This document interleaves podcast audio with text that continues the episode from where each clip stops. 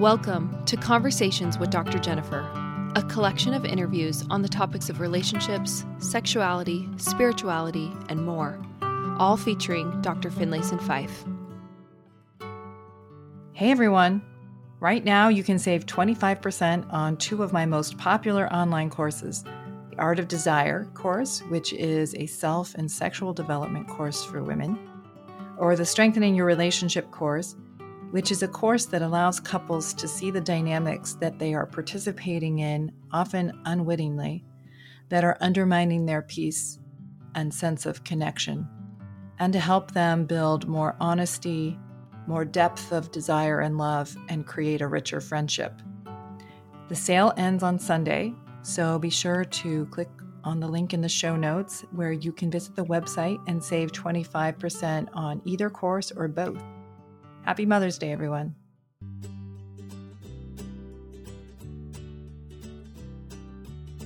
Welcome to 3 and 30, a podcast for moms who want to create more meaning in motherhood. Each 30 minute episode will feature three doable takeaways for you to try at home with your family this week. I'm your host, Rachel Nielsen. Thank you so much for being here.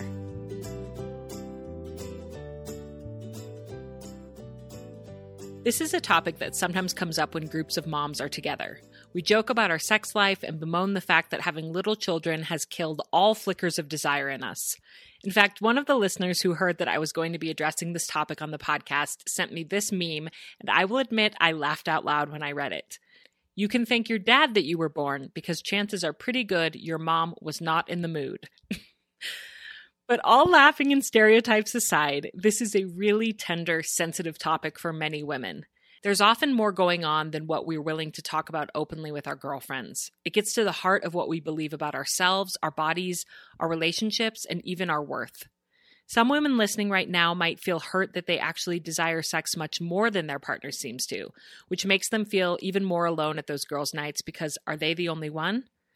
Others listening might feel frustrated thinking, I used to have a sex drive, but where did it go? Since becoming a mom, it feels non existent. That is what we're going to be talking about specifically today, but our guest is truly an expert in this field and can help you no matter what questions and struggles you face in your sex life. And I will tell you more about how to continue learning from her at the end of the episode. Dr. Jennifer Finlayson Fife is a licensed psychotherapist who specializes in relationship and sexuality counseling. She's also a mother of three and a phenomenal human being. I had the privilege of attending one of her in person workshops several years ago, and I was truly amazed by her. I already knew that she was a genius from listening to her on various other podcasts, but what I didn't know until I met her in person is how incredibly kind and real and generous she is. I recorded this podcast episode with her back in 2018, shortly after I attended her in person workshop, and I decided to pull it out of the archives and re air it today as an encore as we wrap up our month long focus on improving our marriages and partnerships because sex is a very important part of that that can get complicated within motherhood. You'll hear so much more about that within this conversation with Jennifer, so let's get right into it. Here we go. Dr. Finlayson Fife, it's such an honor to have you on 3 and 30. Thank you for having me, Rachel. I'm happy to be here. So, I w- have wanted to interview you for over a year. Since I started my podcast, you were one of the first people I wrote down, but I knew that I wanted to attend one of your workshops first. And I'm so glad I waited because I feel like it just gave me so much more context for the conversation mm-hmm. that we're about to have. But I will say this after attending your workshop, I realize now how huge this topic is and we mm. only have 30 minutes. So mm-hmm. so we are going to yeah. dive right in and I'm going to encourage everybody afterwards to look at your courses because this is such a big involved topic. But let's just mm. start right with this question that women ask, which is what happened to my sex drive? Can you just start off by telling us about where these problems with sexual desire sort of come from? Mm-hmm. Well, I think the the most efficient way to say it is that it feels like a biological problem when you lose your sex drive. It feels like something's just gone away and I don't know why it's gone away and there must be something wrong with me biologically.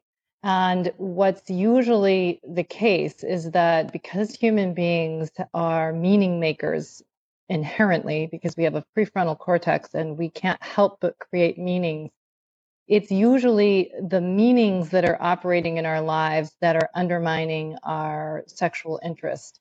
Mm. And, you know, as I talk about a lot in my workshops, is the idea that women are just as sexual as men are, but women are much pickier about where they want to express and be sexual. And so meanings are especially important to women. And the meanings that we have been offered often from our cultures, our families, our faith are oftentimes meanings that constrict us sexually, especially as women. And so oftentimes we're operating within meanings that are killing our desire or teaching us to relate to our sexuality in a particular way. And it has a massive impact on our physical responsiveness. Yes. I had a friend who had a metaphor. She said that with sexual desire, you have an accelerator and you have brakes. And yes. a lot of women think there's something wrong with their accelerator when really mm. it's that they're putting on the brakes with their frames of meaning. Would you say that that's accurate? Yes, I I think that's absolutely true and and research shows that the more you can deal with your brake, the more likely you are to feel arousal. It's not necessarily about increasing accelerators for women. Mm-hmm. Mm-hmm. So, we are going to spend the bulk of this conversation talking about frames of meaning. But I did want to briefly touch on before we dive into that I had a question a listener asked before this sh- episode. How do you mm-hmm. know when it is a physical problem and that you should go see a doctor about it? Yeah. That's a good first question because I think it's always smart to start with a physical checkup, to have a sexual health doctor check you out and just make sure hormonal levels are normal, that there aren't reasons, especially if you're having pain during intercourse, mm-hmm. to figure out if there are physical issues that are interfering because once you start having pain or a negative association with sex because of it, it can make physical challenges get more entrenched. Hmm. So it's just a good starting place to just make sure that you check out in that sense. And then it's easier to kind of look at what's going on in my mind. That's really helpful to know. I know in your workshop you told us that there's three sources of problems. Mm-hmm. One is medical or physical issues. One is insufficient stimulation to create arousal, which we're not mm-hmm. going to go into on this podcast. Mm-hmm. But I did want to mention that I really appreciated that your workshop did talk about this. And so mm-hmm. If people are interested in learning more about that, then they can go to your Art of Desire course. And I love you mm-hmm. don't mince words. You just you just explain anatomy and explain mm-hmm. how to deal with that. And then yep. the third reason why we might have problems with desire is this attributed meanings that we give to our sexuality and to our relationships. So that's where we're going to focus today. And one thing that I loved that you described in the workshop was the idea of the difference between constrictive frames of meaning and expansive frames of meaning and what a difference that can make. So I was wondering if you could start by just kind of explaining that principle. Yeah, well, one of the things that somebody whose work I follow quite a bit is, is Dr. David Schnarch, and he talks about the fact that as human beings, more than we want to be sexual, we want to belong to our own sense of self. We don't want to feel taken over. We don't want to feel that we owe somebody our lives. You know, our sense of agency is really important to us as human beings. So whenever we relate to sexuality in a way that makes us feel like we are losing our sense of self through our sexual relationship, we won't be desirous.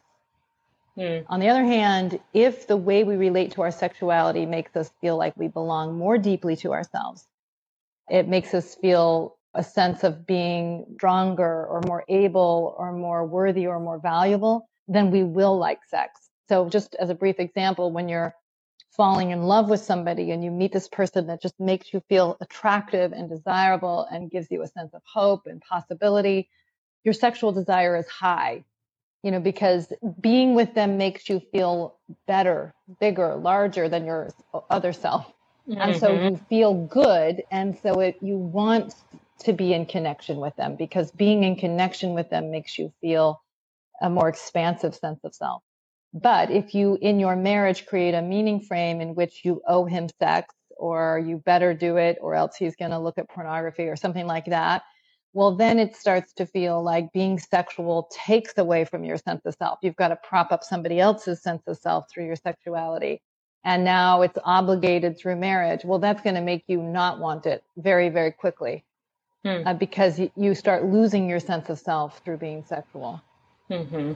And one thing that you mentioned, that you gave the example of when you're dating someone and they touch you, like just your hand or touch the back of your neck, and you're just like, whoa, you know, it just lights so everything up for you because it's it has meaning to you of we could have an entire life together. There's That's right. this expansive meaning towards it. Versus when you're married and your husband touches your hand or the back of your neck, it's either just every day you don't even notice it, or it you could take it to mean, uh oh, he's making a move on me and this isn't what I want right now. Or so that becomes a more constrictive frame Precisely. of meaning that you're seeing that same touch through. That's um, right. So how how do we combat that and yeah. continue to have an expansive mindset or frame of meaning?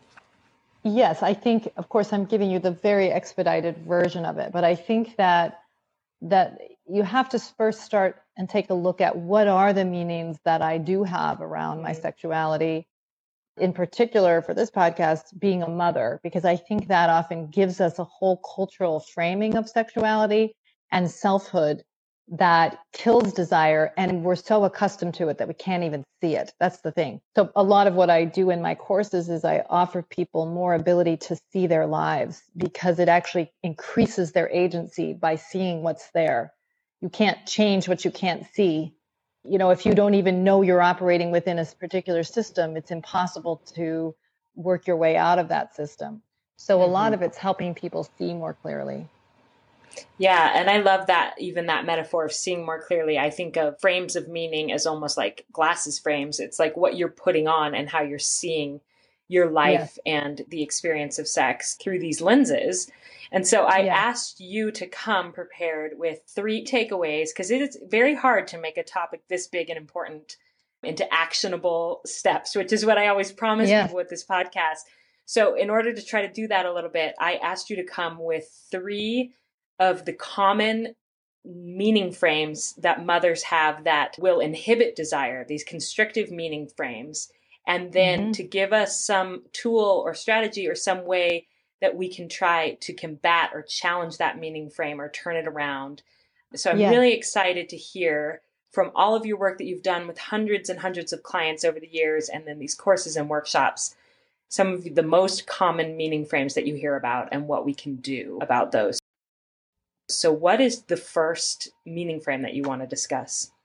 So, the first one, maybe I'll talk about, is one that I think goes right to the heart of being a mother, which is that basically good women or good mothers strip themselves of their sexuality. And I think that, again, this is one of these implicit meaning frames that a lot of times we're given that your sexuality, if you're a sexual woman, it's counter to our notions of what good motherhood is. Because we have an idea that good motherhood is a selfless woman, a woman who sacrifices her desires and sacrifices her pleasure for the benefit of her children. And so I remember when I was younger and I was sitting in church, and, and th- there were w- young mothers around me or women that I had known that then became mothers, and I would see they would go from like their leather purse to a quilted diaper bag, you know. And I remember even just as an adolescent thinking, wait, you know, it's like she's becoming like a baby. Like I, I didn't quite have the words for it, but I could see that she would be sort of stripping herself of her womanliness and becoming yes. a kind of stereotype of a mother. Mm-hmm. And I think that's, again, very much in our messaging. Often we'll think of sexuality as this darker part of being human. And so we better get rid of it or suppress it or pretend it's not there for as long as possible for the benefit of our children. I can definitely see that that happens. And I also can yes. see how it happens somewhat because literally our bodies change when we have children. And so that becomes an almost physical reminder of um, like a mother who's nursing, all these things that are physical reminders of the children that are dependent on us. Now, those parts of our bodies used to be kind of sexy to us. Now they're yeah. just like these, these mama, you know, these milk makers. exactly. Very utilitarian. Yes. Yes. And so it does sort of strip your sexuality now that you're a mother. Well, I would say it differently that it can do it. You can think of it that those are contradictory views of the breast. Okay. And uh-huh. I don't know that you have to do that necessarily to it. You don't have to think of it as like these are just milk makers because it's possible to think of yourself as both a loving mother who mm-hmm. will do what her children need for their well-being and also a sexy woman that both right. things can coexist and in my view ought to coexist if mm-hmm. you're actually going to be a good mother again it's the model we're given is you strip yourself of your desires both sexual and non-sexual desires. You strip yourself of your selfhood. Then you're in a position now you won't be selfish. That's the meaning frame a lot of us get. But i think the more appropriate meaning frame is no being integrated. And by integrated, I mean you relate to your desires, you relate to your sexuality, you relate to your body, you relate to your own development in a way that creates strength in you, the mother, and creates strength in your children. Yes. You're, when you don't take care of yourself in the former meaning frame, you raise up children who will, on some level, try to take care of you because they sense your fragility and your weakness and your self doubt. And that's no favor to our children.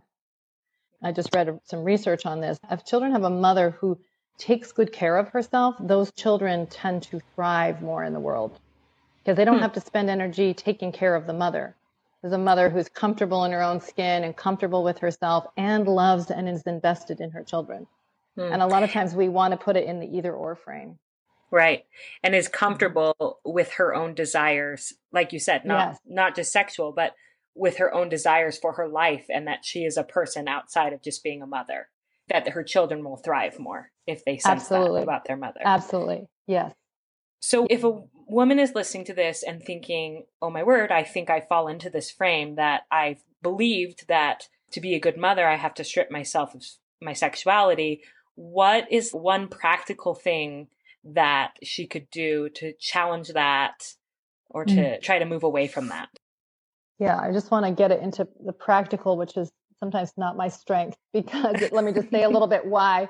Because a lot of times, what it is is when you start waking up to something and you see it as a problem, your mind starts to automatically start to look for what is the right way to do this for myself.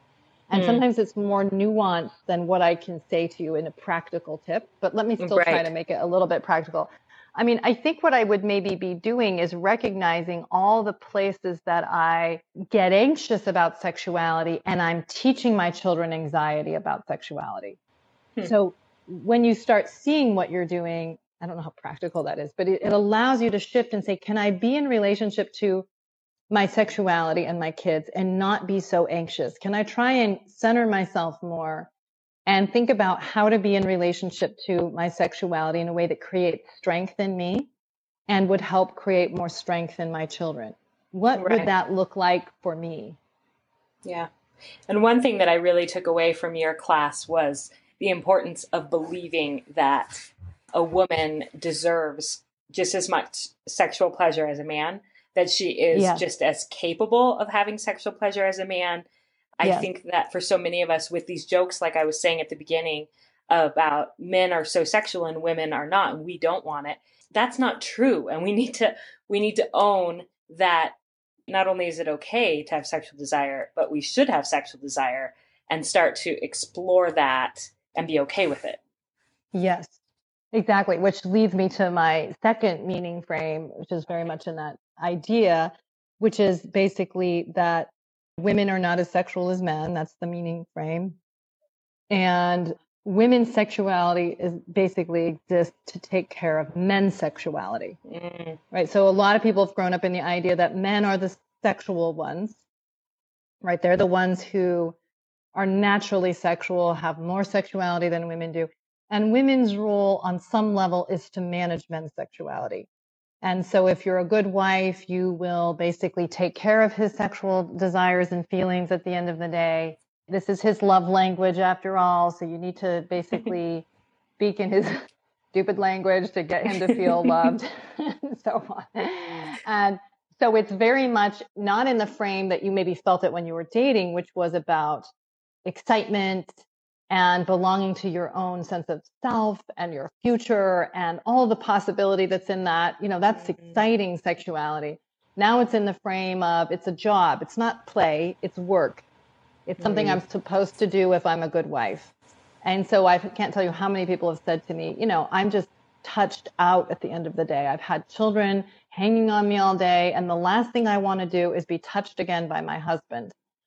And for me, what that genuine feeling is that what women are betraying is their the paradigm that they're in, which is that my children take from me through touching me, and now my husband's going to take from me through touching me.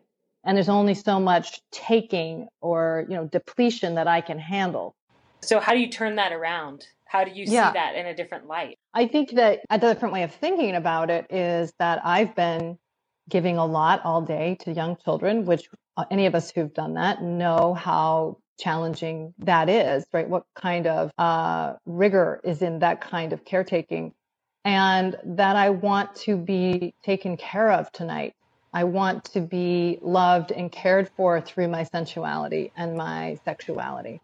Mm. That I'd like to be given to. Think of sexuality as a way to be in relationship to yourself, to be in relationship to your spouse, to let yourself be taken care of in this way, being given to physically as a way of, you know, filling you back up, reconnecting you to yourself and to your spouse to have the resources for that kind of work that may happen in the next 30 minutes after when your child wakes up again, right? Yes. Um, that you have more to give. Mm. But this is not the frame of, you know, selfless woman service everyone. This is about being whole woman who is loving, but also able to be loved, who gives, but also can deeply receive. And I think for many of us, that's a scary meaning frame to even try on. We like the control that's in the position of always being the giver. There's control in it, even though we can talk about it resentfully. Mm-hmm. Well, it does go back to what you said in the previous takeaway about the sense of agency that as long as you're the giver, you're maintaining your sense of agency.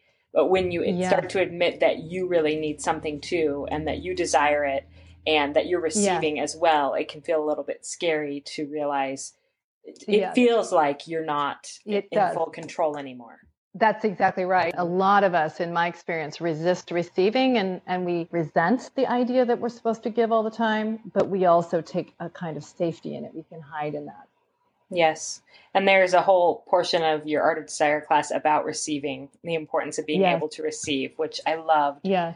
And this yeah. this shift of thinking about sex instead of I can't believe he wants to have sex with me right now. Doesn't he know I've been taking care of people all day and now he expects me to take care of him?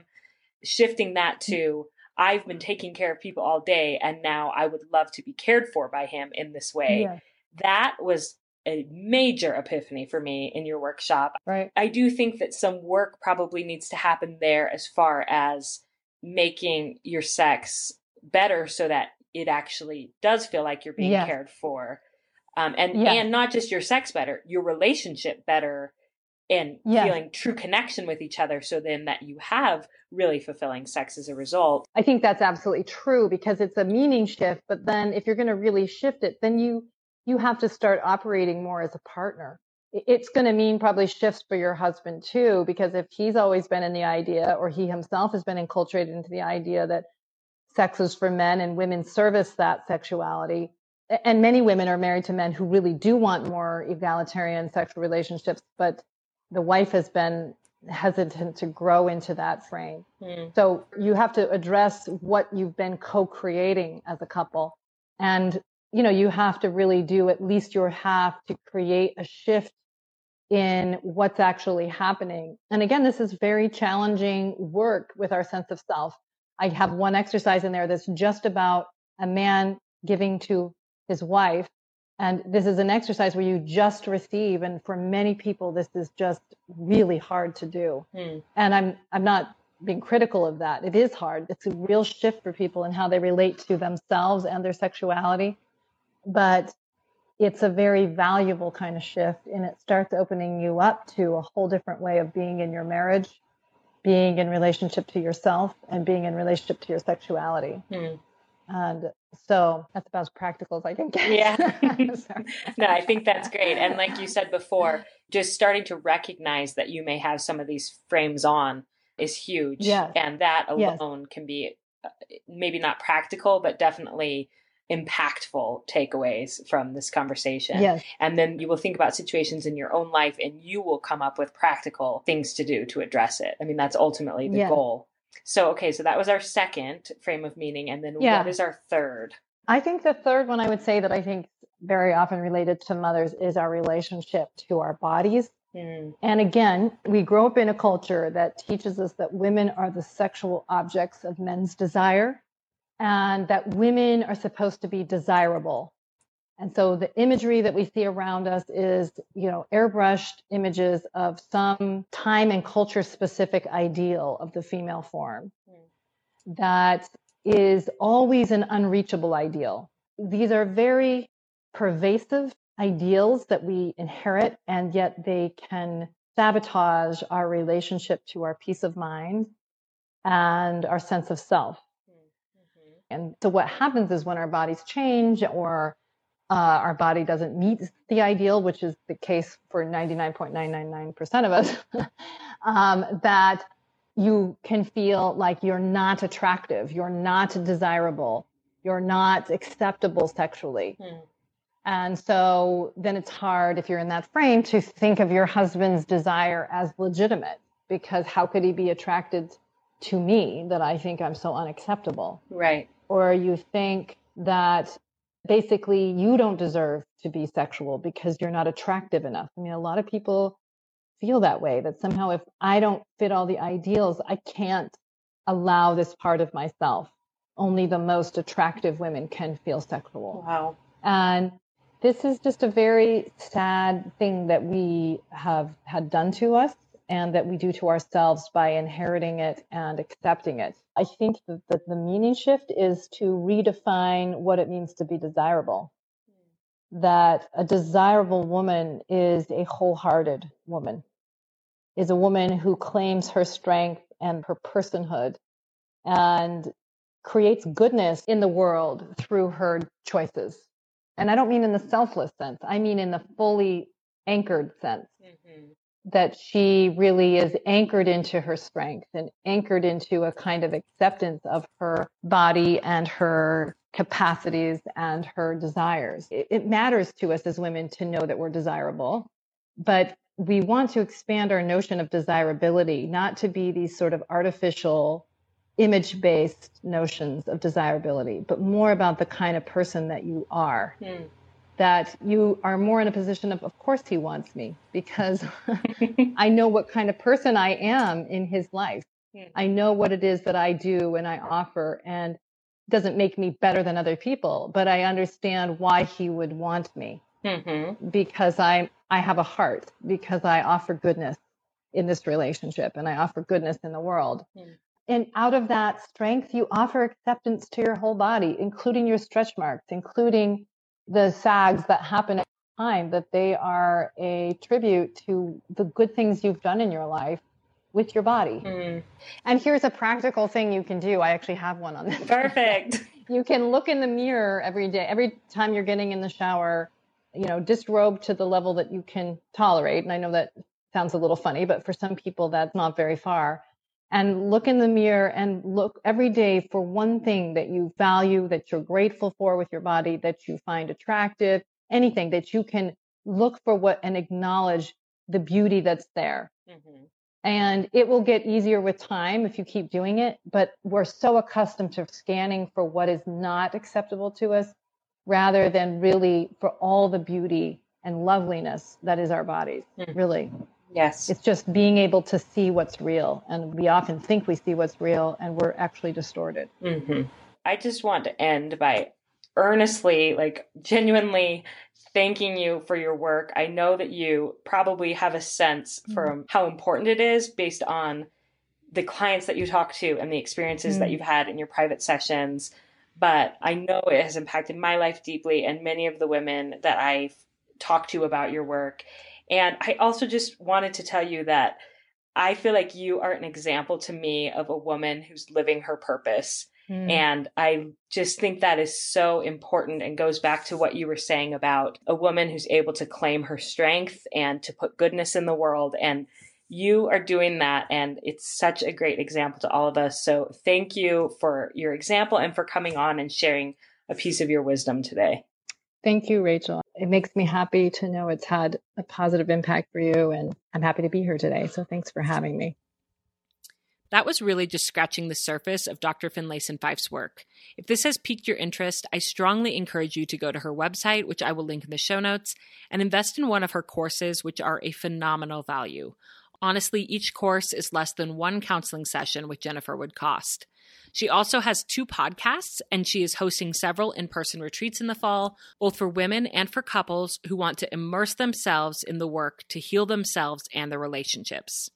By way of recap of this episode, Jennifer wanted us to remember that any frames of meaning that are constrictive, basically that make us feel smaller or bored or that we owe something to someone, those are going to inhibit our desire, versus frames of meaning that are expansive, that make us feel more like ourselves, like we have agency to ourselves, those are going to increase desire. She talked about three common constrictive frames of meaning for mothers that can inhibit our desire, and those are first, that a good mother strips herself of all of her desires, including her sexual desires, for the benefit of her children. Second, that a good woman is a caretaker of men's sexuality. And third, that women are only desirable if they have a beautiful, perfect, quote unquote, body.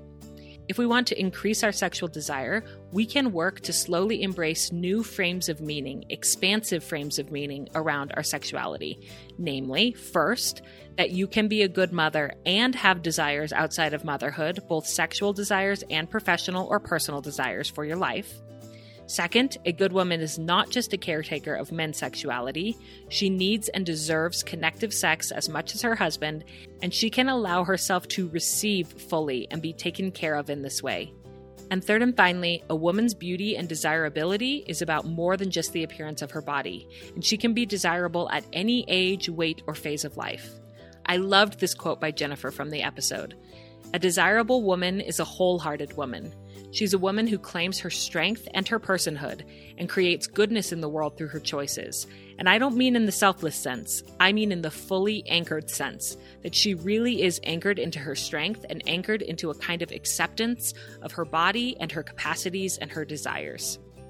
I think that quote pretty much sums up this episode and is such a beautiful reminder of the kind of woman I want to be. Thank you so much for listening and for doing this deep work with me. I'm rooting for you, and I hope that you have a beautiful week with your family. Thank you so much for listening. If you enjoyed today's episode, we ask that you please rate, review, and share the podcast so that more people can find and benefit from Dr. Jennifer's work.